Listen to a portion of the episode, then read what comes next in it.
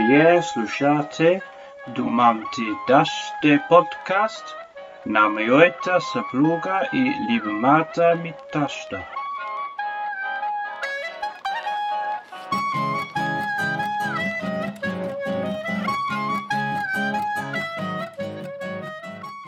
Добре дошли на нашите слушатели, които слушат подкаста Думам ти дъще.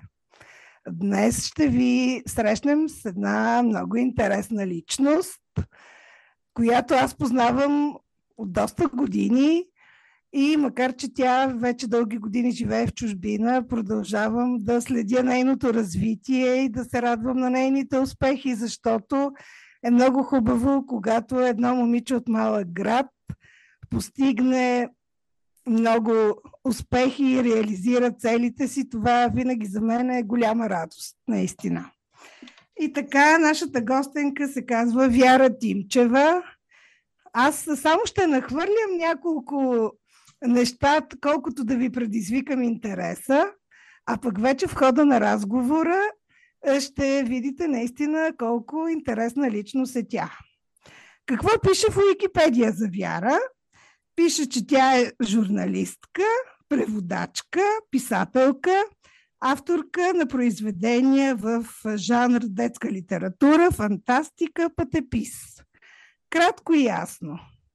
Но аз ще допълня, че Вяра, освен работата си на преводач и заниманията и в литературата, е пътешественик, човек, посетил седемдесет държави на пет континента. Забележително, това не се случва на всеки човек, наистина много впечатляващо. И една част от нашите въпроси ще бъдат свързани именно с пътешествията. Освен това, тези дни излезе последната и книга «Шарени приказки», детска книга, която беше представена за първи път на панаира на книгата и самата Вяра още не я е видяла, защото тя сега не е в София. И така, още един любопитен факт преди да започнем с въпросите. Вяра подпомага обучението на деца, които нямат възможност сами да плащат за образованието си.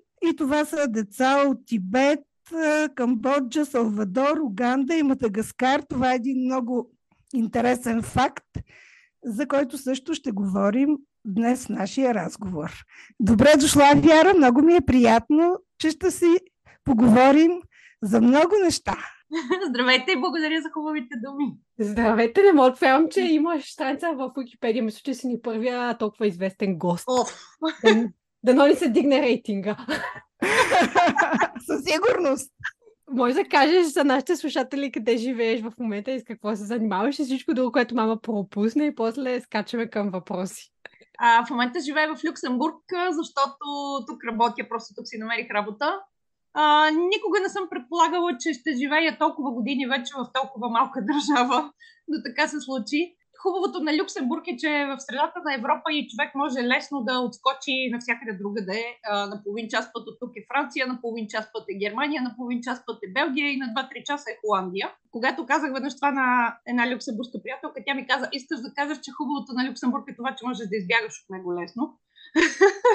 Има и други хубави неща, но а, и това не е за пренебрегване за човек, който обича да пътува. Тук обстановката е много международна, на мен това много ми харесва. Защото заради европейските институции и множество банки има хора от, разбира се, всички държави от Европейския съюз, но освен това страшно много хора от Азия, от Латинска Америка. Просто сме наистина едно много интересно, много международно общество. И всеки празнува своите празници. Например, португалците, като си имат празник, имат си техен квартал, ядат тяхна храна. Ние също ние си имаме културен клуб, който се казва Гайда. Има уроци по народни танци, правим мартеници, имаме български, български фестивал на книгата.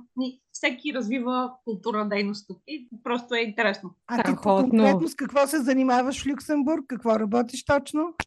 Преводач съм за европейските институции, като ги обиколих така доста всеобхватно. Отначало започнах а, в Брюксел в съвета, след което се прехвърлих в Европейската комисия и в момента съм в парламент. Основната ти професия беше журналистика, доколкото помня. А, да, ами да, аз продължавам да пиша, макар че повече пиша пътеписи сега в момента, но да, аз просто обичам книгите и всичко свързано с книгите, с текстовете, изпътуванията. Е, професията не, в момента не ми е съвсем свързана с пътуванията, но така се получи, така се получи, че в момента работите по преводач.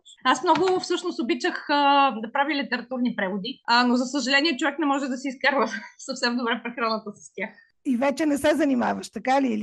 А, занимавам се като хоби. А, като хоби. Да превеждам, да, ако има някоя книга, която много ми е харесала, вече, не знам, сигурно имам десетина преведени книги. Част от тях а, ми бяха поръчени от две-три издателства, пък друга част аз самата намерих, харесах и а, след като ги преведох, потърсих издателство, което би се заинтересувало да ги издаде. Много интересно. Кога намираш време за всичко това? Самата ти пишеш, да превеждаш, да пътуваш, да работиш.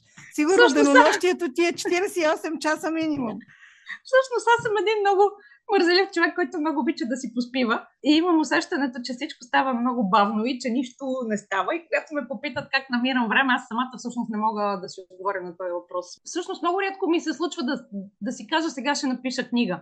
По-скоро бих казала сега ще напиша пътепис, защото съм била в интересна държава. Но всичките ми книги са написани малко, не бих казала въпреки мен, защото аз още от малко, като ме питаха, като бях на пет години, като ме попитаха какво исках, каква искам да бъда. И аз казах, че искам да бъда писателка. А, съответно, те ми се подиграваха и ми казаха, че писателка не е професия, така че аз се научих да казвам, че исках да бъда журналистка, но всъщност исках да бъда писателка, само че за да не ми се смеят. А реших, че журналистиката е най-близо, най-близо до писателството, да не ми се подиграват възрастните. Да, учих журналистика, след това преминах на комуникация и литература. Да, всъщност правя доста неща. Интересувам се от доста неща. Верчето обича много котките. Да. И е, има една котка, която вероятно ще се включи в нашия разговор е, по някакъв начин. Но котките са и така голяма страст и, и животните също така, защото Вярно. аз е, наблюдавам тя какво публикува в социалните мрежи. Много пъти то е свързано с бездомни животни, с осиновяване на животни. Така че това също е част Част от верчето. Така, Гергана, искаш да кажа нещо, аз я прекъсна? Имам ли шанс да кажа?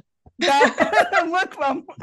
А, не, не. А, не, аз искам да попитам още докато говореше за преводите. Какво мислиш, че е бъдещето на преводачите така в по-далечно бъдеще? При положение, че технологиите се развиват толкова много, че стават все по-добри и по-добри. Може би не за художествен текст днес, да, но след години със сигурност и за художествен текст. И моя съпруг си купи наскоро слушалки, които могат да превеждат а, жив, жив разговор. Да, много интересно. А, да, и мисля, че щом вече, нали, технологиите са стигнали до там, че обикновен човек може да си ги купи, но цената им е паднала до там, че, нали, не се изисква да си корпорация, за да притежаваш технологии и така нататък. Да, какви си ти мислите по този въпрос? Аз знам, че вие в институтите използвате изкуствен интелект. Това е един от големите проблеми на нашата, на, на, на, на професията, която упражнявам в момента, защото обикновено ни слагат за шефове информатици, които са абсолютно убедени, че а, машинката върши всичко сама. И ни дава страшно много работа и казват, ама вие без това, то вие само штракате, нали? И потвърждавате сегменти. А същевременно ние имаме толкова смешни примери, защото зависи от текстовете. Действително има текстове, които А, да речеме финансови преводи. Много зависи от текстовете. За някои преводи действително машинката страшно много помага, върши добра работа, но за някои текстове прави тотални смехории. И мисля, че всички преводачи сме станали колекционери на машинни перли и си ги м- прехвърляме един на друг, препращаме си ги, когато попаднем на някоя истинска прекрасна машинна перла и това много ни подобрява настроението. Но все така не можем да убедим а, шефовете, които са информатици, че превода не е съвсем и само това. Идва минум сега един израз, който машинният превод беше превел.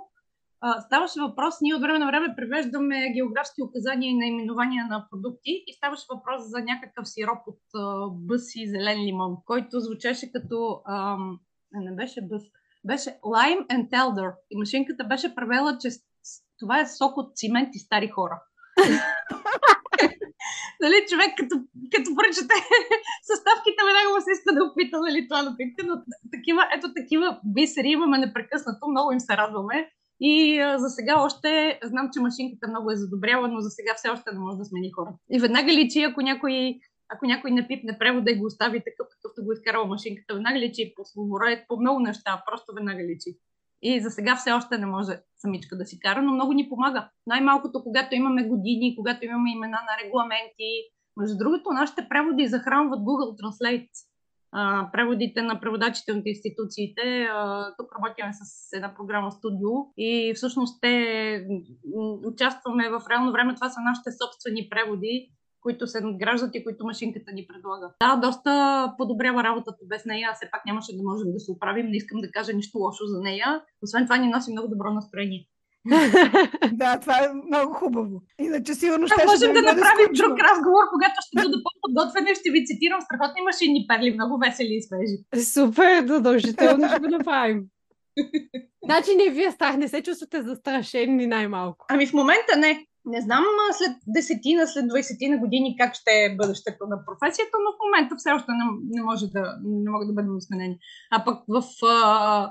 литературните преводи е абсолютно пък изключено. Нали? Там да, вече да. Има и доза поезия и така нататък. Но действително в финансовите преводи върши много добра работа, което мен е много ме радва, защото те са ми най-скучните преводи. И аз просто като видя финансов превод позеленявам и много се радвам, че машинката помага толкова ефективно точно в тази област, в която никак не ме бива. В химичните съединения също много я бива. Това, това е друга област, където мен не ме бива. Така че сме добре, добре се допълваме с машинката. Там, където тя не е много добра, аз съм по-добра и обратно. Супер, екипна работа. Да. А ти от френски ли само превеждаш, Верче? Не, основно, аз мислех, че всъщност повече от френски ще превеждам, защото аз съм учила във Франция и първи език ми е френския. Но се оказа, че деветдесет процента от преводите са от английски. А, значи, вече имаш втори, втори първи език. Ясно. Да, особено преди това е бил френския водещ в институциите, обаче след две хиляди и четвърта година, когато са прияти десет държави на купи, от тогава английски е станал водещ. И единствено в съда все още продължават колегите помежду си да си говорят на френски. Това е единствената институция в момента, където а, френски се води все още официален език. Ето, научихме нещо ново за европейските институции. А, а как успяваш да съчетаеш тази отговорна работа с многото пътешествия, които правиш? През ваканциите, през отпуските, които чакам с голямо натърпение и винаги ми се виждат малко. Имаме колеги, които, понеже имаме право да пренасяме дванайсет дни от една година на друга, а, дни отпуска не използвани само, и а, към края на годината шефовете започват да подканят хората, които имат повече натрупани от тези дванайсет дни. Хайде, колеги, вземете си отпуската. И аз винаги съм удивена как има хора, на мен не ми стигат, нали, но има хора, които дори пренасят повече от дванайсет дни, т.е. трябва да ги изразходват и ги карат да ги изразходват на сила. И а, така аз много им завиждам и ако, ако това беше нещо материално и може да го открадна, може би щях да го открадна от някой, който не го използва. Да, би било хубаво. Да. Е, в някои компании разрешават да си я продадеш. Ето, дано да се въведе. Да, да, има го. Сериозно да си продадеш отпуската? Да, може да си. Аз съм чула също, да, че да, го има да. На места. Да. За първи път чувам, много интересно. Еми да, защото това си ти се полага. Да. Те за трябва да ти я платят, ако ти не си я вземеш. Е, да, точно. Точно. А ако някой друг има нужда от повече, той може да си купи отпуск. Тоест, всъщност ти твърдиш, че човек може да пътува и да види седемдесет държави без пътешестването да му е основно нещо, с което се занимава. В смисъл, без да си инфлуенсър и само да пътуваш. Аз, между другото, започвах доста късно да работя, защото много дълго време бях студентка, много пълноценно и ползотворно използвах студентските си години, понеже правех докторат във Франция. Докторат е доста разтегливо понятие. А, по принцип между три и шест години се очаква да го направиш, аз го направих за осем и там съм малко ларж. И а, тогава много ефективно използвах да пътувам. Тогава пък финансите ми не бяха много на ниво, обаче а, аз намирах различни начини. Например, пътувала съм с хуманитарни организации, пътувала съм с доброволчески организации, пътувала съм при приятели, пътували сме с каравана. Пътувал съм по най-различни начини, с най-различни компании и тогава наистина доста понапреднах с бройката държави, защото сега ми е доста по-трудно, защото сега имам преброени дни годишен отпуск. А тогава бях... Е, освен това, аз тогава работех като фриланс, нали, докато си правих доктората и бях е, устен преводач към съда. Тоест, водеше се към съда, но това означаваше, че навсякъде, където водех се експерт към съда, всъщност това беше страшно интересно, защото навсякъде, където имаха нужда от превод, било в болница, било в... Веднъж дори съм участвала а, на превод на психоаналитичен сеанс. А, навсякъде, където имаха нужда от български, ме викаха. И беше страшно разнообразно, много интересно. И на всичкото отгоре можех да пътувам и да се връщам и да си работя когато искам. И това беше един много царски период. Обаче започнах да получавам а, от пенсионните фондове писъмца. Ако продължавате така, пенсията ви ще възлезе на сто и трийсет евро на месец. И нали, oh. размърдайте се. Да, размърдайте се. И аз тогава изкарах този конкурс за работа в институциите. А иначе, ако не бях получила такова застрашително, заплашително писмо, може би още щях да си живея като студентка. Много ми харесваше този начин на живот. Да, се чудех как, как пътуваш, планираш ли с, с, с туристически фирми или пътуваш или а, сама не, не, всичко много си рядко. Организираш? Случвало ми се, но много рядко. Аз едно време, ами моя приятел, с който живеят на времето, той много голяма част от погледа ми към света и начина ми на пътуване всъщност дойде от него. И това е другарчето, с което пътувах в Индия три месеца. И главният герой в книгата Индия и малкият Тибет, която беше първата първата моя книга, която излезе на български език. А, защото тогава просто той беше заминал седмица преди мен или две седмици преди мен и аз просто го... Там на място се намерихме и продължихме да пътуваме заедно три месеца без план, като не знаехме често на един ден къде ще бъдем на следващия ден, просто всичко се решаваше до момента. Видяхме страшно интересни места, освен това Индия е една невъобразимо интересна и богата страна. А богата им, им предвид богата на преживявания, на... не, не, не толкова нали, материално. А, казват, че разликата, казват, че между различните щати на Индия е имало повече разлика, колкото между различните европейски държави. Така че там наистина беше един друг свят и на мен ми беше абсолютна школовка. Аз бях пътувала преди това извън Европа, но малко. Това пътуване беше през две хиляди и седма година и за мен беше просто и до сега най-дългото ми пътуване. Най-интересното, най-разнообразно, абсолютно магично пътуване в моя живот, което много ме беляза и затова и до сега си спомням. Затова и може би това ми е наистина една от най-любимите ми книги. Първо, защото беше първата, второ, защото наистина беше основополагащо. И всичките тия приказки, че Индия ни променя, които аз, ние се подиграхме с тях, докато пътувахме. След като се върнах и месец, и след това и година, след това, като се обърнах назад, си дадох сметка, че наистина това пътуване много ме е променило и много ме е оформило. И до сега част от интересите ми, включително към Тибет, се дойдоха от това пътуване. И включително тогава и се записах, т.е. приятели ми ме записа на сила, тогава излезе конкурс за европейските институции. И ние бяхме в един град Джай, Джай, Джай Салмер, в пустинята Раджастан. И аз станах сутринта с намерението, нали, че веднага ще излезем и ще разгледаме града. И бяхме в един хотел, където имаше два огромни и много стари компютри от тия най-големите, бавно работещи и така нататък. И той беше седнал с кръстия ръце и каза, сега ще се запишеш за този конкурс. И аз му казах, хайде моля ти се, знаеш колко бавно се записва човек за такива конкурси. Ще ми зададат хиляди въпроси, ще ми искат дипломи, ще ми искат, моля ти се, дай да разглеждаме града, остави ме, нали не искам да се записвам на този конкурс. Не, докато не се запишеш на този конкурс, няма да излезем. И, и, и не можах се да изляза на глава с него. И два часа трябваше да попълвам документи, за да, за да всъщност да поискам право да се явя на този конкурс. Така че дори и работата ми дойде от това пътуване. Много неща дойдоха от това пътуване. Аз спомня една красива снимка пред Тадж Махал. Там си облечена в, в, в сари.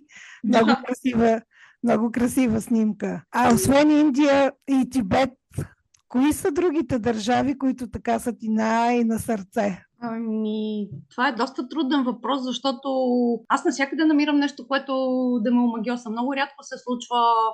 Всъщност, наскоро ме попитаха има ли някаква държава, където не бих се върнала и аз си дадох сметка, че не бих се върнала, може би в Обединените арабски емирства, защото там веднъж стига. Но иначе, а, иначе навсякъде страшно ми харесва и ми е много интересно. Много интересно ми беше пътуването в Свалбард, например, защото Шпицберген, защото това е една земя, където малко туристи стигат и всъщност това е последната земя преди Северния полюс и това е последната земя, на която може да отиде човек, който не е полярен изследовател. И там е толкова екстремно и е толкова, изглежда се толкова магични, че човек има чувството, че е попаднал на друга планета. И въпреки че аз не останах много, аз останах седмица там, а беше толкова, толкова екзотично, толкова различно, се носи на различна планета, беше невероятно пътуване. И гледките толкова ме белязаха, че като се затвори очите и до сега мога да видя много ясно и отчетливо гледките на планините, гледките на на теменужено небе, защото аз отидох през октомври. Беше много трудно да избера кога точно да отида, защото северното сияние започва от октомври нататък и ми се искаше да го видя. А пък от друга страна, там има едни градове, един от градовете фантоми в света, който се нарича Пирамида. Това е руски изоставен, руска изоставена полярна база, а, в която в момента има осем души. Обаче зимата остава абсолютен абсолютно пуст този град, защото той не може да бъде достигнат нито с кораб, нито с въртолет по никакъв начин. Просто той остава тотално изолиран. А, това е най-северното място, където изобщо съм била. Има бели мечки, всичко е заледено, има една единствена сграда, която служи за поща, за ресторантче, за барче. Просто това е като да живееш там, е като да си пазач на фар, ти си почти тотално изолиран от, от всичко. И този град може да бъде посещаван. Октомври са последните възможности да бъде посетен, защото после просто морето замръзва и не е възможно да се стигне до него. И затова трябваше да лавирам. Затова избрах този месец хем с надеждата да успея да отида до Пирамида, хем с надеждата да видя северното сияние. Действително видях и двете. Имах късмет. А как стигна до там? А, ами... с самолет през Тромсо, през северния град Тромсо, който също е отвъд полярния кръг. И след това оттам има едно маничко самолетче до Лонгия Бюрен, столицата на, на Свалбард. А, там е забранено извън града да се излиза. Града е всъщност в едно като плато. Не позволяват да излизаш без придружител, защото има, наистина има бели мечки.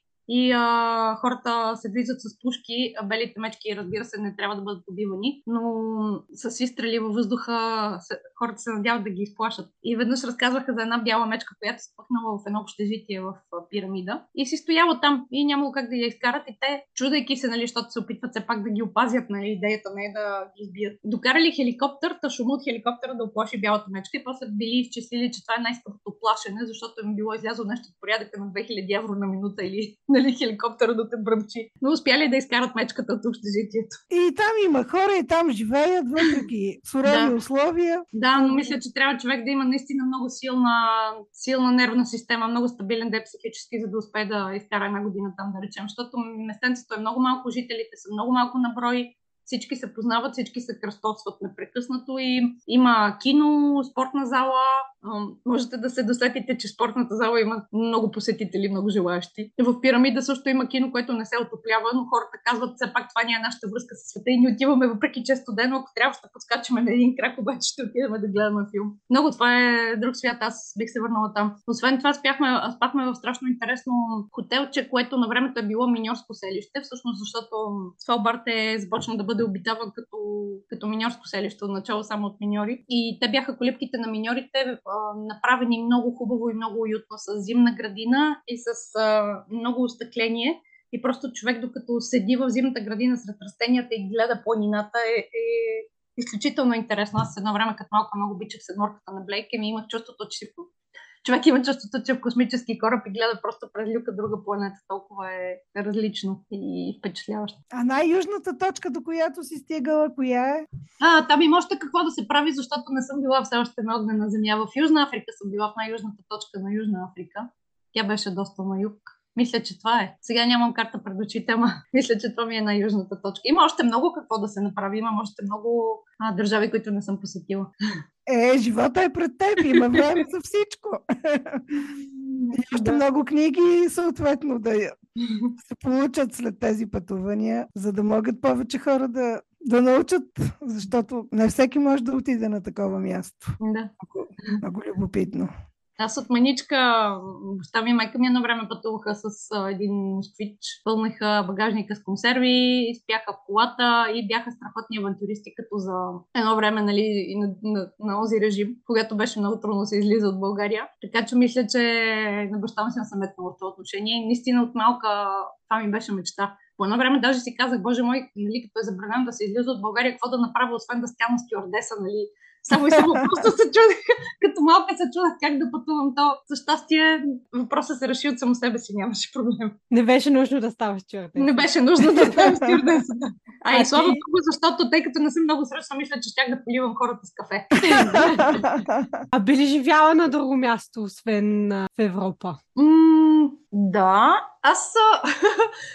А, с моята сестра не си приличаме никак по характер, тя много-много не обича да пътува и веднъж гледахме заедно едно предаване за една жена, която шест месеца в годината живееше в дома си, а шест месеца в годината беше в нова държава, всеки път в нова държава. И сестра ми каза: "Леле, това е отвратително, нали, аз бих... Това за мен е някакъв кошмар", а пък за мен беше мечтаната, мечтаната ситуация. Просто на мен много ми харесва това нещо, да си шест месеца все пак в дом, нали, за да не се откъсваш съвсем, и да си шест месеца а, в друга държава, за да можеш да я откриеш в дълбочина. Бих живяла, може би не, може би не за винаги, но при всички случаи, колкото, нали, човек като стане по-дълго на едно място, вижда много повече неща, отколкото ако го посети набързо. Аз съм живяла в Германия и в Белгия, в Люксембург, в Франция дългосрочно и в България, значи пет държави все пак, нали, като минимума. В Германия бях живяла година, в Белгия бях живяла две години, в Франция четиринайсет години. А, къде... а връщане в България в дългосрочен план очертава ли се или чак за пенсионерските години? М- аз много редовно се връщам. Да, и знам, всяка ми, година да, си идваш. И работата ми, аз преди, даже, даже докато бях студентка тогава в уния хубави години, когато си пътувах, когато си исках, тогава се връщах буквално три месеца всяко лято и един месец зимата. Тоест четири месеца от годината си карах в България. Обаче сега нещата малко се промениха и там и... А за сега не бих се върнала. Тоест не бих се върнала за постоянно. За сега. Ще видим по-нататък. Човек никога не знае. Това го чака. Така е. А, разкажи, много е любопитно това нещо за дечицата, които подпомагаш. Аз не бях чувала преди, че има... А, за първи път от тебе разбрах, че има такава, да. такава възможност да се подпомагат а, такива деца. Разкажи малко повече за това. Да, с удоволствие. Ами аз също за първи път разбрах, когато всъщност, когато бях на петнайсет години и бях в езиковата гимназия във Враца, м- ни изпратиха, изпратиха някои от децата в френски семейства за практикуване на езика и така нататък. И аз, а, а, нали, с това приемно семейство останах в контакт, а, всъщност и до сега съм в контакт с тях. И когато заминах да уча във Франция, те много ми помогнаха. Момчето от семейството, което е на моя възраст, а, всъщност той си взе по такъв начин колумбийско дете. Тоест а, имаш шест сайтове, където, където можеш да си избереш дете и да помагаш в определена държава. Обаче сайтовете всъщност за подпомагане са много различни. И аз, а, мой, моята, моята история с децата и така нататък се започна две хиляди и дванайсета година, когато имах голям голямата радост и много, много, интересното, много интересния шанс да пътувам с една хуманитарна организация. И тя се казва Сол Химал и всъщност помага хималайските народи. Оттам Тибет, нали, много пряко свързан, защото те а, бежен... всъщност, нали, Китай е завладял а, Тибет и а, имам страшно много беженци, които бягат през Хималаите и които се установяват основно в Индия и в Непал. И аз две хиляди и седма година ходихме в тибетски колонии в Индия, а пак две хиляди и дванайсета година отидох в тибетските колонии в Непал. И там разгледахме много подробно бежанските лагери. А, много беше интересно. И там а, всъщност това е една много миничка организация, която е създадена от една жена, която е била счетоводителка. В един момент я е писнала да бъде счетоводителка, искала е да направи нещо по-полезно, по-конкретно и така нататък. И, но понеже има голямата способност все пак да умножава пари, беше направила много интересни пътувания, в които, нали, човек а, тръгва като на екскурзия, А, плаща за, да речем, за ресторанти, но вместо в ресторанти, когато тя отиде на място, понеже тя помага на много голяма верига от а, манастири, от а, училища, от пансиони, от бежански лагери и всички хората искат по някакъв начин да ѝ се отблагодарят и когато тя пътува с група, те канят цялата група, например в училищата, правят урок по готварство и готвят традиционни манджи, например десетина и групата вместо да се храни на ресторант, се храни в това училище. Училището е щастливо, че може по някакъв начин да се отблагодари на, на жената, а пък тези пари, които тя трябва да ги даде на ресторант, всъщност се завъртат и, например, беше купила грейки та, за един женски манастир, където монахините да се топлят, нали, с тези грейки. Защото много, аз много се възхитих, защото аз нямам никакви финансови заложби и таланти, а тя има и ги беше употребила по най-хубавия начин. Но тогава видях всъщност къде отиват парите за децата, как се подбират децата, на които да се помага и така нататък. И си първото ми дете беше едно момченце, което беше седем годишно на времето, вече осемнайсет годишен левент. Пише музика на YouTube, говори перфектно английски, вече е студент в университета. Аз го видях миналата година. Даже тази година, всъщност през април. И а, беше страхотно. Аз понеже го бях виждала и като дете, нали, просто сега го видях отново. Прегърнахме се, поплакахме си. Ние през всички тия години бяхме останали в контакт, пишехме си, чувахме се. И наистина усещането беше все едно виждаш действително свое дете, беше прекрасно. И след това м- имах още две момиченца и в момента имам пет общо тибетски деца, а, от които познавам лично четири. Само последното, което си взех, а, него все още не го познавам. Надявам се скоро да отида и да се запознаем и с него. Много са различни, от различни места са. Децата са много различни по характер. Разбира се, има едно момиченце, което учи в медицинско училище, а, което е от много бедно семейство, провинциално. А, тибетската медицина е малко особена, защото там, а, например, билките се берат а, на ръка и лекаря сам приготвя лекарствата. Бере билките, а, смесва ги, мери ги и така нататък. Просто във всеки един етап а, от производството а, участва лекаря. И в това училище а, учениците лятото, три месеца в годината ходят да събират билки. И моето дете всъщност видяло как студенти събират, събират билки и започнало да повтаря, искам и аз това училище, искам и аз да уча медицина, и те от начало ме се подигравали, както когато аз казвах, че исках да бъда писателка, ми се подиграваха на време.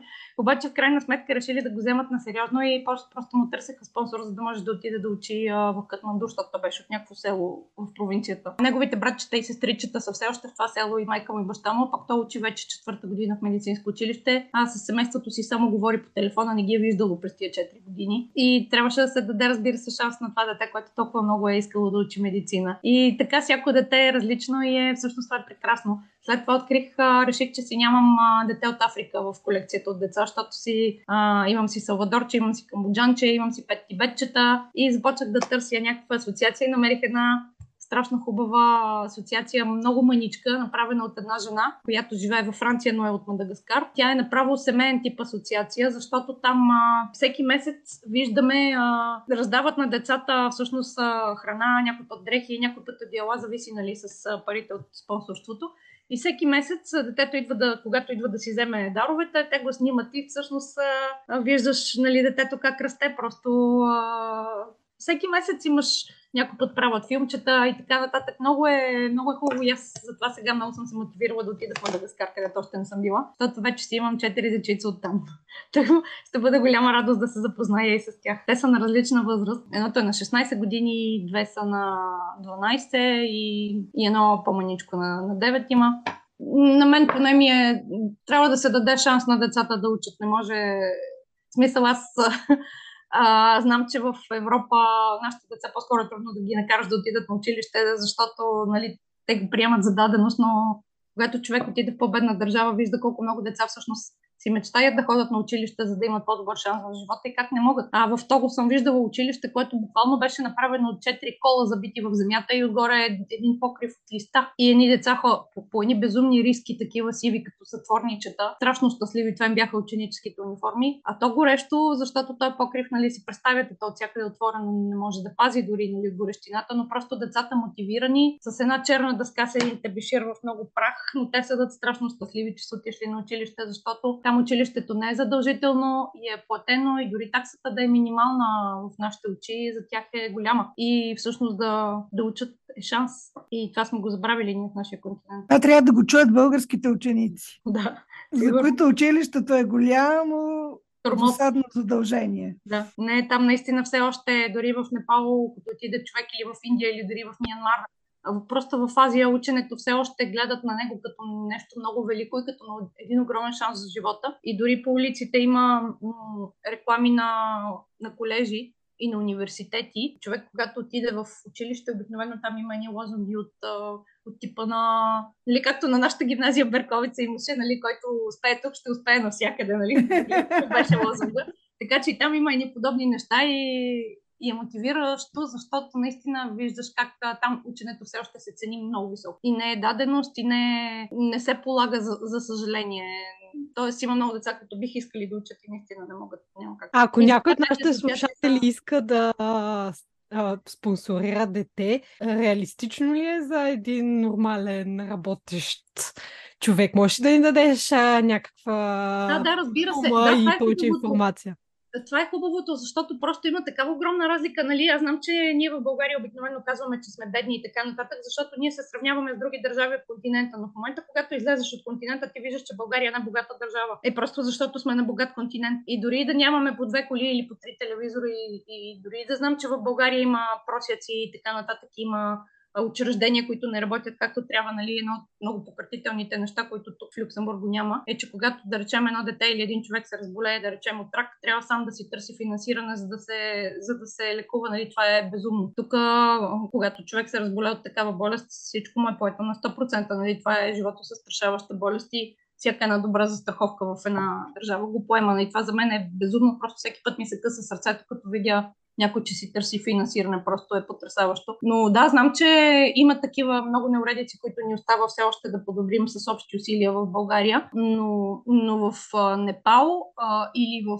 Мадагаскар, там двайсет евро, т.е. четирийсет лева е една огромна сума. И всъщност четирийсет лева с четирийсет лева, с двайсет евро, човек може да покрие училищната такса, училищната униформа, тетрадките, учебниците и две яденета на ден на едно дете. И това няма как да стане в Европа по никакъв начин. И просто и това е, нали, те върху това играят тези асоциации, защото една сума, която не е голяма за нас и която е примерно два сандвича или едно излизане в ресторант, за тях е месечна издръжка и наистина в, в, за тибетските деца е малко по-скъпо, там е трийсет евро, но въпреки това остава една доста поносима такса за човек, който работи.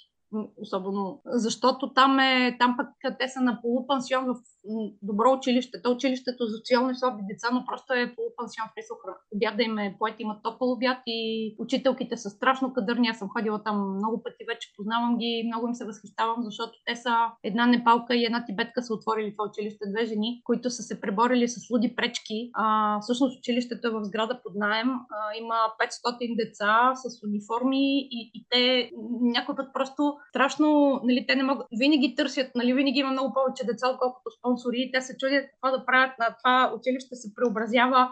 Като влезеш в града, то всъщност е къща. Има един, едно огромно фойе, което на обяд става, на обяд става на стол, а иначе е физкултурен салон, там си правят а, всички празници, там играят децата през нощасието. Просто един абсолютно, едно абсолютно мултиупотребявано фойе за, за там е просто, то е едно огромно фойе, около което има класни стаи. И то е пократително, просто виждаш едни дечица, как са си донесли едни термосчета различни с вода и пред класните стаи са наредени термосчетата, за да излизат през междучасието да пият вода. А, ядат а, често, примерно, спагети или дори пуканки. Виждала съм ги да вечерят пуканки в общежитието. Просто много е, много е различно. Много е различно. Ами, щом това са проверени организации, за които ти можеш да кажеш, че си била и че знаеш, че О, да, са... Да, да. да, тогава с много голямо удоволствие, ако си търся точно спонсор, ще споделя и аз а, из моите среди. О, ще ти разкажа среди. Подробно, да, за да си избереш Тибет или Мадагаскар. И, и с много голямо желание ще спонсорирам дете. Съм сигурна, че и много мои приятели биха. Това, а, много ще се радвам. Това ще е страхотна, това ще е страхотна помощ, наистина, наистина страхотна, защото съм ги виждала на място, просто какви чудеса вършат тия две жени. А, и а, това са двете най... Нали, аз, аз също участвам и в други, нали, в а, Салвадор и в Камбоджа, да речем също, но там не би ги препоръчала тези асоциации, въпреки че и те вършат културни неща, нали, и са полезни и така нататък, защото те са едни много огромни а, асоциации, не могат да из, изградят такава връзка между децата и такъв, такава връзка, каквато аз имам с тези деца от Тибет, нямам с това дете от Салвадор, нямам с това дете от Камбоджа, защото от това дете аз получавам актуализации веднъж годишно, а когато отида лично да ги видя, нали, ще е друга работа, но просто с Тибет има още от дечицата, когато са пет годишни или шест годишни, учителката в час по-английски ги кара да пишат на спонсорите си. И те не ги наричат спонсори, ми ги наричат кръстници. Godmother, Godfather, фактически децата са ми Goddaughter и Godson. И те наистина, те, детето, аз като отидох, то, то, то ме нарича мама, то ми вика, хай мам, имам едно дете, което има безсъние. А, то пред нощта ми пише, защото, нали, поради часовата разлика, при него е нощ, при мен е след обед. И хай мам, нали, аз пак не мога да спя, нали, може ли да си поговоря с тебе. Просто а, такава връзка няма с голяма организация. Това е благодарение на това, че тези организации са много малки, че всички се познават и така наистина. Човек, ако има възможност, е, мисля, че е прекрасно, а, защото просто изгражда връзка с едно далечно дете на другия край и става, трансформира живота на това дете, както имаше а, унази притча за медузите, дето дядото и внучето вървят по плажа и насякъде кожа усеян с медузи и детето хваща медузата и я хвърля, хваща втори и я хвърля, дядото казва, не дай, миличко, виж колко много те са хиляди тия медузи, нищо не можеш да направиш, какво да направиш, не можеш да им промениш съдбата и детето, нали, хвърля поредната медуза и казва, е да, ама за тази медуза ще бъде променена. И така е, нали, капка в морето е обаче, а, действително за едно дете това преобразява живота му. То просто му преобразява живота, когато то преобрази своя живот, когато се изучи, когато отиде в добър колеж и така нататък, после ще има добра работа то ще преобрази пък а, живота на семейството си. И малко по малко, капка по капка, а, всъщност така, така стават нещата. А пък аз едно време има големия шанс аз самата да бъда помогната, нали, от това френско семейство, за, за което ви казах. Така че а, знам аз самата, нали, аз стои да го уча във Франция, също благодарение на тях до голяма степен. Те живееха на петдесет километра от аз избрах град Нан, защото те живееха там а, на петдесет километра. И а, имах стая, имах една маничка стая в тяхната къща и, и ходех веднъж на всеки две седмици. И просто се чувствах, че седно имам мое семейство, все пак, когато нещо ми се скъсаше, когато имах някакъв проблем, можех да отида и мрън, мрън, нали се пак, защото моите, моите родители бяха далече, нямаше как. А, а тогава нямаше и телефон, нямаше и такива разговори безплатни. А тогава звънях веднъж седмицата с някаква карта, която имах чувството, че изчезваше за нула време. Просто аз купувам някаква карта, която ми изглежда скъпа и, и само кажа: здрасти, мамо, как сте вие, какво става, нали, как съм, и бам, картата свършила и видеокартата свършила и трябва да чакаш още една седмица. Пишехме си писма и си мечтаехме много с майка ми да дойде време, когато ще можем да си говорим безплатно. И времето дойде. Време дойде. Да, обаче ние не вярвахме, тогава си го мислехме малко като научна фантастика. И обаче ето дойде човек, никой не знае кога някакъв елемент от научната фантастика ще стане истина. Сега мечтаете ли си за нещо? Ами, да пътувам. И това ще да. стане. То вие сигурно вече пътувате. Ти пътуваш ли с да. семейството си? Да. Да, да, да, даже, да. Даже сега баща ми и сестра ми ще отида за нова година в Тайланд. С майка ми съм я водила в Виетнам. Това и беше мечтата. Тя сама си избра дестинацията. Да, това е прекрасно.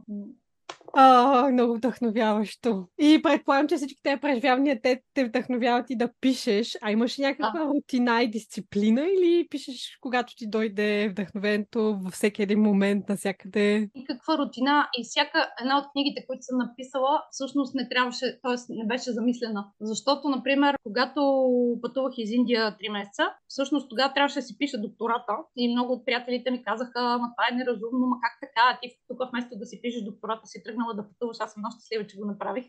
А, но става просто, че въобще не мислех да пиша книга, обаче а, направихме много хубави снимки с приятеля ми и а, исках да направя нещо като може би албум с снимки. Обаче някой ми каза: ама то не може да има само снимки, дали трябва да почнеш, трябва и някакви текстове, поне маничко да напишеш, да обясниш на снимките какво се вижда. И аз всъщност тръгнах да пиша текстове към снимки и не успях да се спра. И стана триста страници книга, в която разказах цялото пътуване в Индия. А, но не беше замислено, никога не съм си мислила, че, че ще напиша книга за Индия. Просто така се случи, така се случи. Трябваше да излезе от мене. После втората книга, тя се казва "Пътешественици", и не е съвсем, тя не е моя лична книга, тя е по-скоро като журналистическа работа, защото просто си дадох сметка, че имам щастието да познавам страшно интересни хора. Например, едно време, като си бяхме в Берковица и с семейство Георгиеви, учителите ми по френски, и те ми бяха и приятели. Тях щях да ги спомена.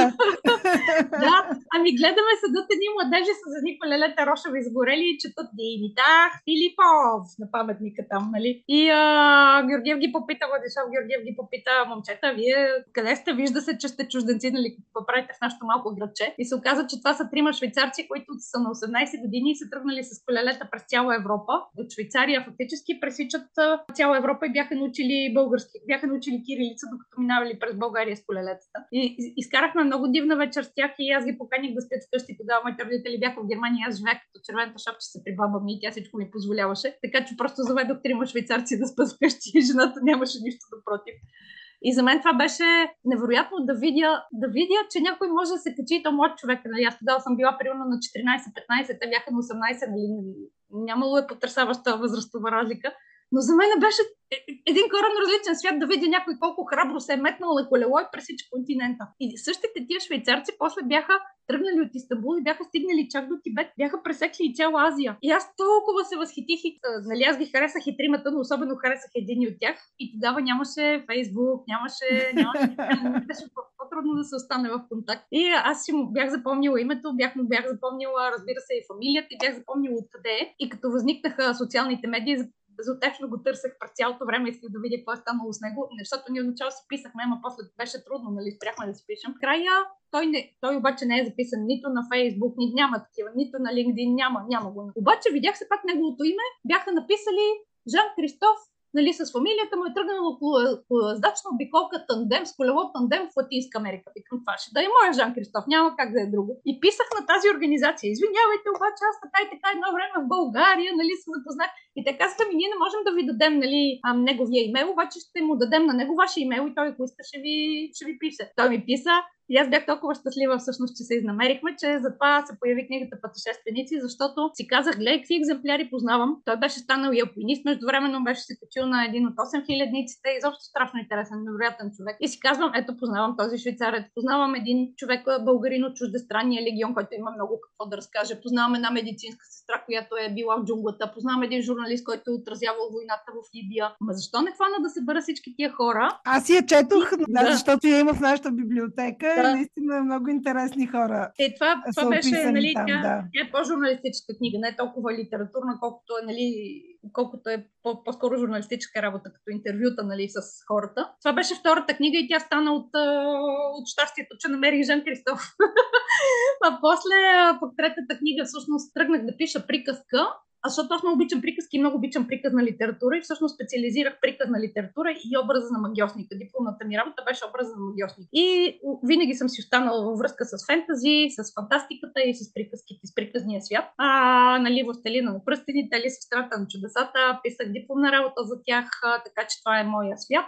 Аз много си го харесвам и обичам. И а, с една приятелка излизахме на коледен базар, пихме греяно вино и се заговорихме: представяш ли си да има биполярна мечка? Това да е мечка, която да иска да отиде и на северния и на южния полюс, и за това да е биполярна мечка. И от тази биполярна мечка аз просто като шега тръгнах да напиша приказка, да я покажа на приятелката, да се посмеем, и то стана пък романче. А, "Нобел" или "Околосветското пътешествие на един полярен мечок", а, което го написах а, точно преди пандемията и малко по време на пандемията, и в общи линии го писах да ми е интересно на мене. Тоест, то не е за малки деца, то е, за...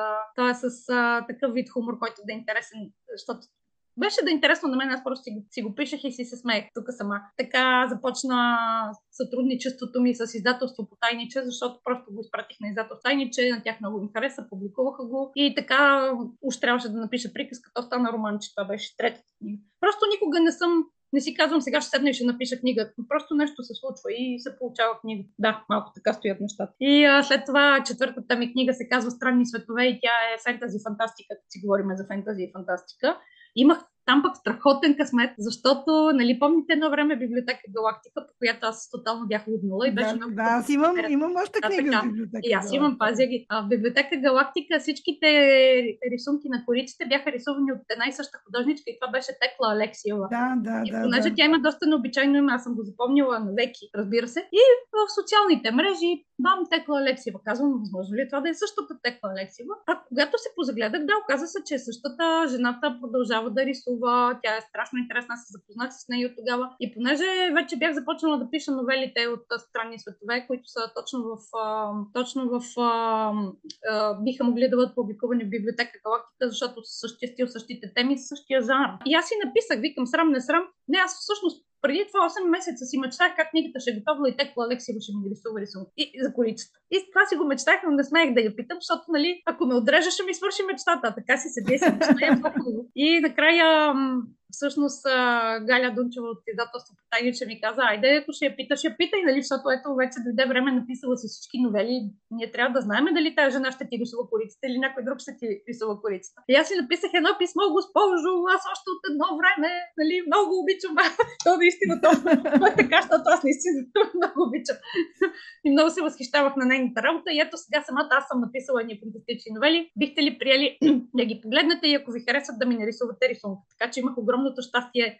Тя прие, погледна ги, хареса ги и ми нарисува рисунка по моята, но по една от новелите. Точно с... А... Тя е една златна маска с три дървета и с един пустинен пейзаж. И това е точно моята втора новела от книжката, която се нарича "Сибила". А, и тя просто избра "Сибила" и нарисува корицата на, на книжката. Така че аз бях абсолютно щастлива и една моя мечта се сбъдна с тази книжка. Още много всичко мечта, като приказка звучи направо. Да, вярно е. Защото обичам приказките. Да, и затова се сбъдват мечтите, като в приказките точно. Много хубаво. Да, да продължава така да бъде. Дай Боже, благодаря. Да, наистина така е. Така е. Аз едно време Даже имам един много смешен пример. Много исках да работя с приказната литература. Нали? Във Франция, като завършваш четвърта година, трябва да напишеш дипломна работа. И аз много исках да избера някаква тема в любимите ми книги, които са Приказка без край на Михаел Енде, и Момо на Михаел Енде, пак Властелина на пръстените, Питър Пан, Алиса в страната на чудесата и Малкия принц. И исках да избера някаква обща тема, която да свържа всички тия книги и да, така да работя по любимите си книги. Обаче никой от... не тръгнах да си търси, а трябва да си намериш естествено директор на, нали, който да, как се казва, научен ръководител. Ръководител, да. Дипломната работа. Отивам при един, всъщност, учителя, който най-много ми допадаше, при него имах курс, който се казваше Библия и литература. И той ни обясняваше, всъщност тогава беше притчата за Йов и а, песен на песните. Това нещо учихме в неговия курс, беше страшно интересен, но не страшно ми беше интересно. Обаче викам, къде сега ще занимавам? Нали, това беше първият учител, който бих избрала, защото просто него си го обичах най-много и, и беше най-интересен като, като човек, беше най-интересен като стил, работа, преподаване и така нататък. Обаче си казвам, къде ще занимавам аз този човек върху Библията работи, аз ще отида при него с моите приказки и приказна литература. Викам, не става, въобще го елиминирах, въобще не го питах.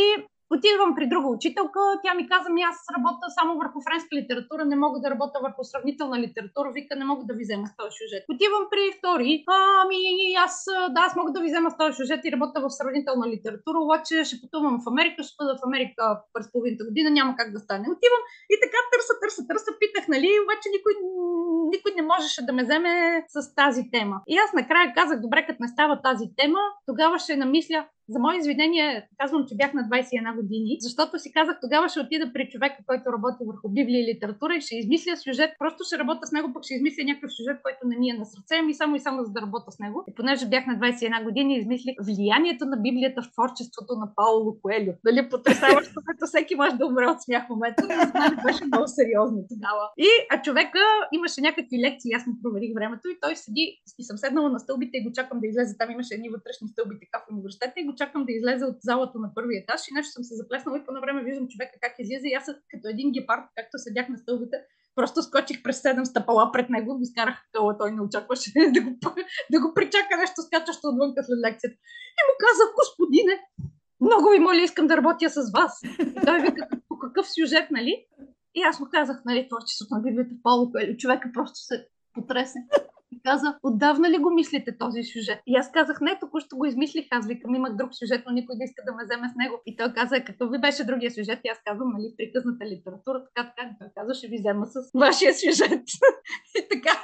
И наистина работих с този учител по моя си сюжет. И Пауло Коелю загуби. Пауло Коелю загуби.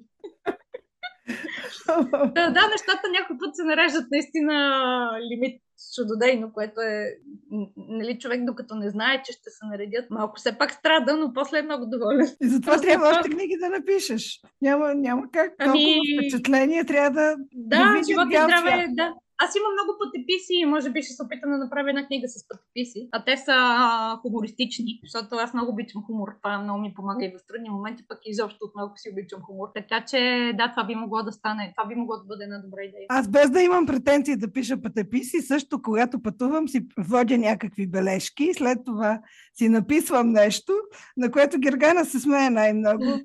Uh, сега ми идва на ум в uh, галерията за модерно изкуство в Лондон. Какво бях написала? Че аз там повечето време си седях на пейката. Модерното изкуство не ми е най... На мала пътеписите са много искрени. Това го разбирам прекрасно, нали? Какво беше, ако, ако виси на стената, значи е картина, ако можеш да го заобиколиш, значи е статуя, нали? Така се различава. Да, твоите сигурно са по-различни. Не знам дали някое издателство би се заинтересувало. Не, не, аз нямам претенциите да ги публикувам. Те са само за вътрешна употреба. Ай, за да не забравя, нали, да не си забравя впечатленията. Ам, да, да, това си важно. Разбира се. Аз, между другото, преди дори записки не си водеха, но сега започнах вече, като видях, че някакси нещата се превръщат в пътеписи и викам, я поне да си водя записките, вече си водя я записки. А и ти на толкова много места си била, сигурно ще започнат да ти се сливат. А иначе преди, преди по снимките, защото аз правя снимки, много обичам снимки, правя много снимки. Нали, като забравиш, като си погледнеш снимките, ти се сещаш. Да. снимките са... Та ти връща, да, връща ти спомена, да. Но помага все пак човек да си взима и бележки, не минимум. Да, например, после... и сега имахме един страхотен завзек, бях с, а, в Мянмар, с а, един българин, а, който всъщност те вече са ми приятели, а, защото те бяха единствените, които пътуваха по време на пандемията и аз си казах, ама как така, аз никъде няма да пътувам по време на пандемията. И всъщност в България имаше две, единствено две фирми, които, доколкото знам, може да имало и други, но аз знам за две. Sed Adventures, които отидоха, пуснаха група до Мексико, и Cosmos Travel, които пуснаха група до Узбекистан. Значи страшно смели хора, изключителни. И те са ми приятели вече и едните и другите, нали, и сред едните и сред другите имам приятели, но а, с а, Пламен Озунов от Cosmos Travel съм много добра приятелка с, а, с жена му и с нейната приятелка, така че вече, така че последните пъти доста пътувам с тях. И бях отишла с тях в Мянмар. И там имахме един страхотен завзек екскурзовод, който с много, той винаги с много сериозно лице ни разказваше ни смешни неща. Например, минаваме през а, пред офис на миянмарските авио, авиокомпания. И той каза, а миянмарците ходят облечени с едни поли. И той каза, знаете ли, че ако си купите билет а, за нашите авиолинии, като бонус ви дават от тези поли. И ние казваме, о, не, не знаехме, нали, наистина ли? Той каза, да, наистина, защото нямаме парашути и ако стане катастрофа, ще скачат. И през цялото време разсъжени такива хори и аз, нали, тръгнах да си записвам, аз пък видя ли нещо смешно и това записвам. Имам си тетрадка с перли. Още едно време, от когато учих в трето основно училище, бях шести клас, когато започнах да си пиша тетрадка с бисери. Тя вече е много голяма, продължавам да я обогатявам. И на човек, като му стане криво, може да си препрочете и да се посмее много с така, си припомня си хора, събития, всякакви, нали, от цял живот. И това е страхотно. Същата тетрадка а, ли е? Не, вече не. Даже се опитах по някакъв начин да ги систематизирам. На интернет обаче това се оказа изключително трудна задача. Защото аз се мъча някакси, нали, да са по... Примерно имаше по-на време, като бях студентка във Франция, си имах бисери от България, бисери с семейството, бисери с приятели, бисери в училище. Значи, като да ги зададеш ли... Като такъв имаш ли рутина и дисциплина имаш. Тоест, реално, защото а, много хора се чудят, нали, откъде да им дойде вдъхновение, защото искат нещо да запишат и а, да започнат да правят и така нататък. Тоест, в твоя случай ти не го правиш като рутина, като да си си казала, искам не, не, да записвам. Но в същото време правиш а, някакви стъпки, които активно ти помагат после, когато пишеш книгата. Нали така? Или не? Да. Не знам. Не, не правя нищо специално. То някой път просто... Даже, например, една от новелите, имах идея за една от новелите на тия да, книжката, която излезе Странни светове, фактически, която са фентази и фантастика новели, а, за която не исках да пиша. Струваше ми се малко черно като тема, просто не, не ми се пишеше, не исках да го пиша. И ми се въртеше много в главата, не исках да го пиша. И в един момент а, с моята приятелка Асия Велева, която също от Берковица, ходихме заедно в Корсика. И понеже тя си тръгна един ден по-рано, аз останах сама. Идеята беше да отида на ресторант, да отида на плаж. Е, в един момент проклетото нещо, дето просто той скочи като тапа. Просто само излезе. Нали, колкото и да го... Не иска да дава примери с... Имам един примерно, няма да го дам. Както и да е, нали, нещо, което просто трябва да излезе. Дали, защото е някаква преработена емоция и просто това имаше нужда да излезе, той излезе. Аз просто отидох на рецепцията, пусках им хартия, приключиха цялата, пусках им втори път хартия и просто писах цялата нощ и, и това нещо излезе, дето не исках да излиза. Ето, някой пъти така става. Не съм... А... Много рядко ми се... Е, е, не, си. Сега, например, искам да напиша втора част на, на Нобел, защото беше забавно, беше смешно. Имах много-много добри отзиви от разни читатели, които се свързаха с мен, защото сме намерили на интернет и казаха, че много са се смели и са се забавлявали. И понеже мисля, че света ни стана твърде сериозен, може да се вмести една смешна, забавна книжка в него. И затова имам желание да напиша втора част на Нобел. И ето, то ще бъде целенасочено, нали, защото имам идеи, имам желание, просто сега пък време трябва да намеря. А ще, ще намериш, ти ще намериш. Това замисъла го има. И време ще се намери. Къде е Берковица в цялата тази мозайка от а, места и преживявания? Има ли специално място? Има, има. Даже, даже понеже първия Нобел беше както един полярен мечок тръгва да търси изчезналия си брат от Арктика. И всъщност а, а, минава през Норвегия и после се озова в Белгия и в Франция и в а, Люксембург и после в Того и в Мароко. Ами така, неговия живот така се върти като моя, нали, в общи линии не знае къде ще отида, къде ще попадне. Мисля да направя втората част да е за Балканите, да е за България и да започва в Берковица. Yes! Ще, ще бъде много, много интересно. Да, има, има. Това си е моя град, разбира се. Аз а, винаги е, даже си имам една, си имам една, една, една картина с часовниковата кула на, на нощната масичка. Това, това е кътчето, където винаги, където човек да търси отека, ако се чувства дължен или носталгичен или каквото и да е, нали, веднага мога да се върна с това, че чете се връщам в Берковица. Това, това си е моя град. И даже във всичките, във всичките книги, навсякъде, където ме питат да се представя, винаги започвам, нали, че съм родена в Берковица. Това е първо, първото изречение на всичките ми представяния. Това е много хубаво, че някои хора забравят откъде са тръгнали, а ти не, а, не си... Не, в... Във всяка книга, навсякъде, където има представяне, където са ме карали или списали представяне за мен, винаги започва така, с Берковица. Достойна наша съгражданка. Да, да, да. Ние, понеже в нашия подкаст много си говорим за семейства и за жени, и за връзката между майки и дъщери. Може да ни разкажеш малко за майка си. А, аз също така четох а, от а, ревю на една книга, мисля, че, че баба ти те е завела в София, за да видиш големия град и да не те е страх. Това толкова много ме впечатли. Просто може да ми разкажеш за тях. Така беше. Да, ми, да, ми много хубаво семейство и уютно и задружно и всичко, да, прекрасно. В смисъл, имах много, имах щастливо детство и много хубави спомени. Баба ми Вера, на която съм кръстена, тя ме водеше в градската библиотека. Това щях да питам дали за нея да, става дума. Водеше в градската, да, да, да. Водеше в градската библиотека, взимахме си книжки всяка седмица и тя ми казваше, беше страхотно, защото много е важно наистина човек какво говори на едно дете. Тя ми казваше, ама ти, не казвам, че е била права, казвам какво ми казваше. Казваше ми, ти рисуваш хубаво, пишеш хубаво и от музика разбираш, можеш да станеш всичко каквото си поискаш. Което намирам, че е прекрасно да се каже на едно дете. Защото после, всъщност, чак, после аз никога не съм, например, баща ми винаги искал дъщеря и майка ми също искала дъщеря, т.е. не е имало разочарование, много семейства искат син, а при нас не е имало това разочарование и а, после по-късно, като, а, като отидох във Франция и там имах една много голяма българска компания, с която български приятели, с която се движихме заедно, след това се запознах естествено и с а, френски приятели и като си говорихме за разделението на половете и мъжете и жените и че, например, на много момиченца им се... им се казва, че момчетата са по-умни, че момчетата всичко могат, по момиченцата трябва еди какво си, еди що си. Аз не съм имала такова нещо и, и ето то си личи по всичко, нали?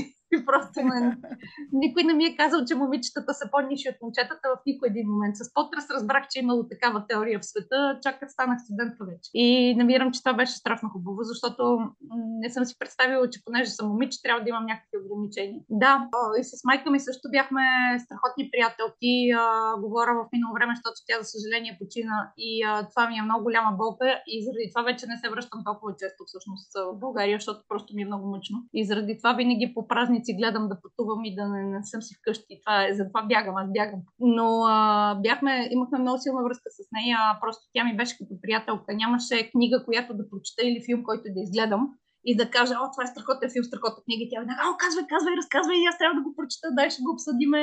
А, нали, като ми идваше на гости, било във Франция, било в Белгия, а на другите хора, като ми идват майките на гости, те си ги оставят вкъщи в общи линии и излизат сами, докато моята майка навсякъде искаше, всичките ми приятели познаваше, навсякъде й беше интересно, навсякъде искаше да отиде, всичко да види, всичко да чуе. Просто това е любопитство, което и аз го имам. Любознателност, любопитство, лимит, може би невъзпитание.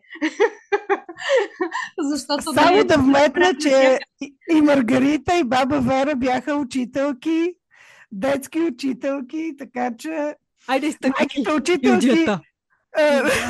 Гилдията, малко реклама за гилдията, защото някои като чуят да, да, да. майка учителка, така се ужасяват, но не е така. Не, баба ми, баба ми беше учителка по история и даже ми аз бях а, примерно на пет-шест години, тя понеже преподаваше по едно време в помощното училище в а, Берковица. И те имаха учебници за шести, седми и осми клас имаха учебници по история. И тя ме караше да ги, нали, аз ги учих едно време, като бях на пет-шест години, ме, тя ми уроците по история за, за помощното училище ми ги преподаваше вкъщи. Така че а, учеше ме да играя шах, а, много изрязвахме разни картинки.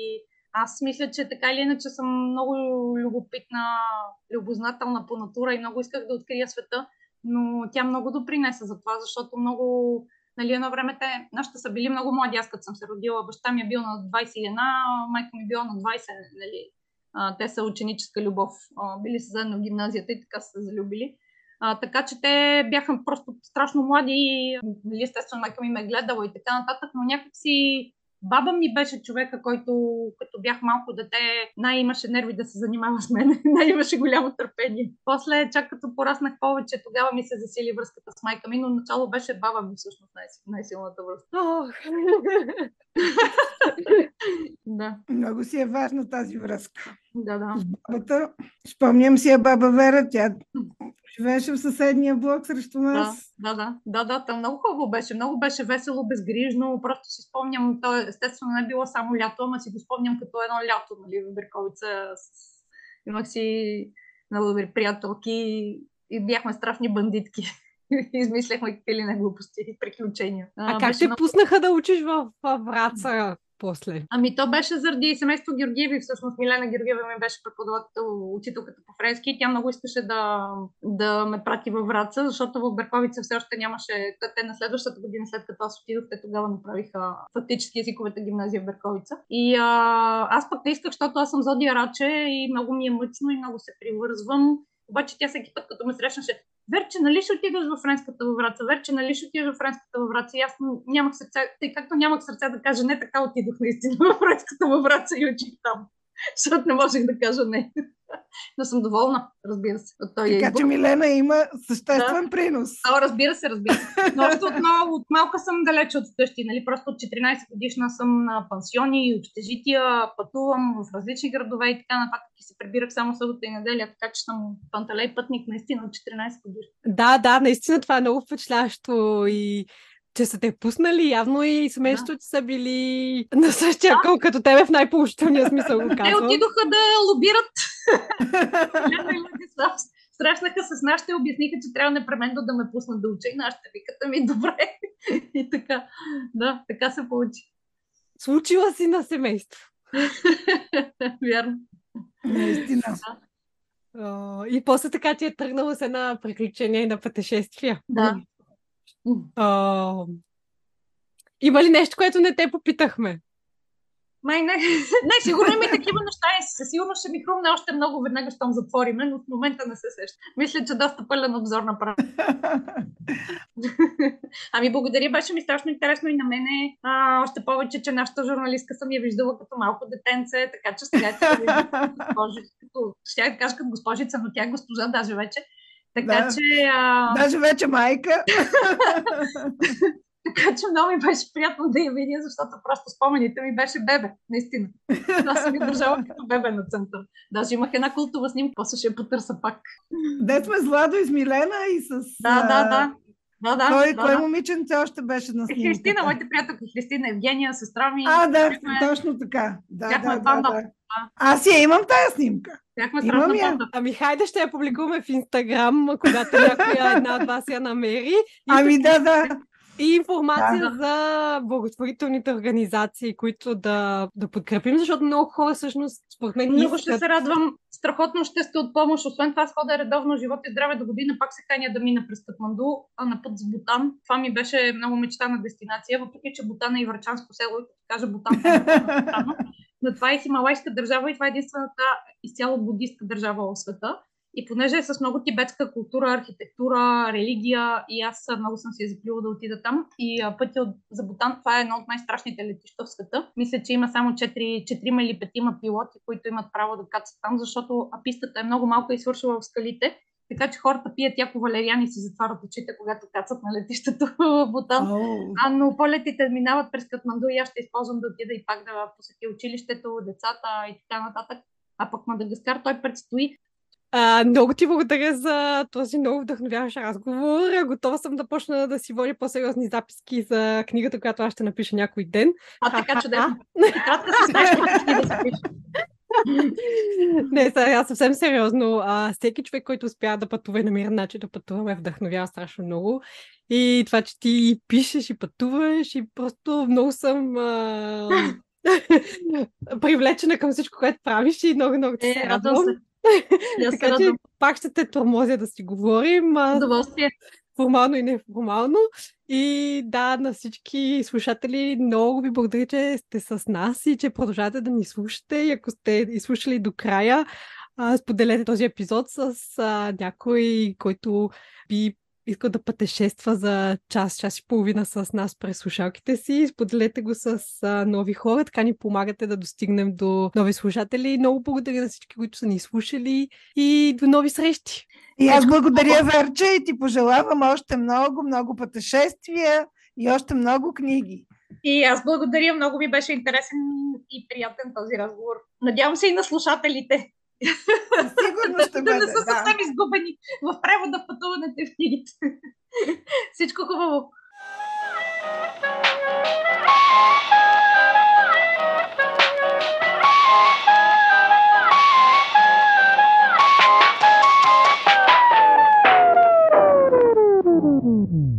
В тибетските училища и тибетските деца, те са масово с английски. Само че самата организация е френска. Тоест, но това не пречи на човек, който въобще не знае френски.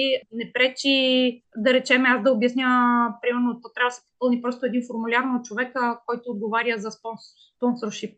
Той говори прекрасно и английски. Всъщност той е сърбин, казва се Иван Сернич. И аз си го познавам, и ми е приятел и така нататък. Така че наистина, ако искаш да поговорим извън запис, така нататък, за тази организация, с голямо удоволствие ще, просто ще ти обясна, ще ти разкажа за моите деца, ще покажа снимки, а, гарантирам за тях, защото просто аз две хиляди и дванадесета пътувах с тази хуманитарна организация, от тогава винаги като мина в региона ги посещавам, вече съм приятелка с учителките, а, имам си пет деца оттам, нали, едното вече даже порасна и стана пълнолетно, така че много са сладки, от огромна помощ са, а, действително парите отиват за детето, и действително са от огромна помощ за семейството и за самото дете. Това го гарантирам наистина. Супер! Нека дано да си пожелаем две хиляди двадесет и четвърта да ми донесе едно такова дете. Да.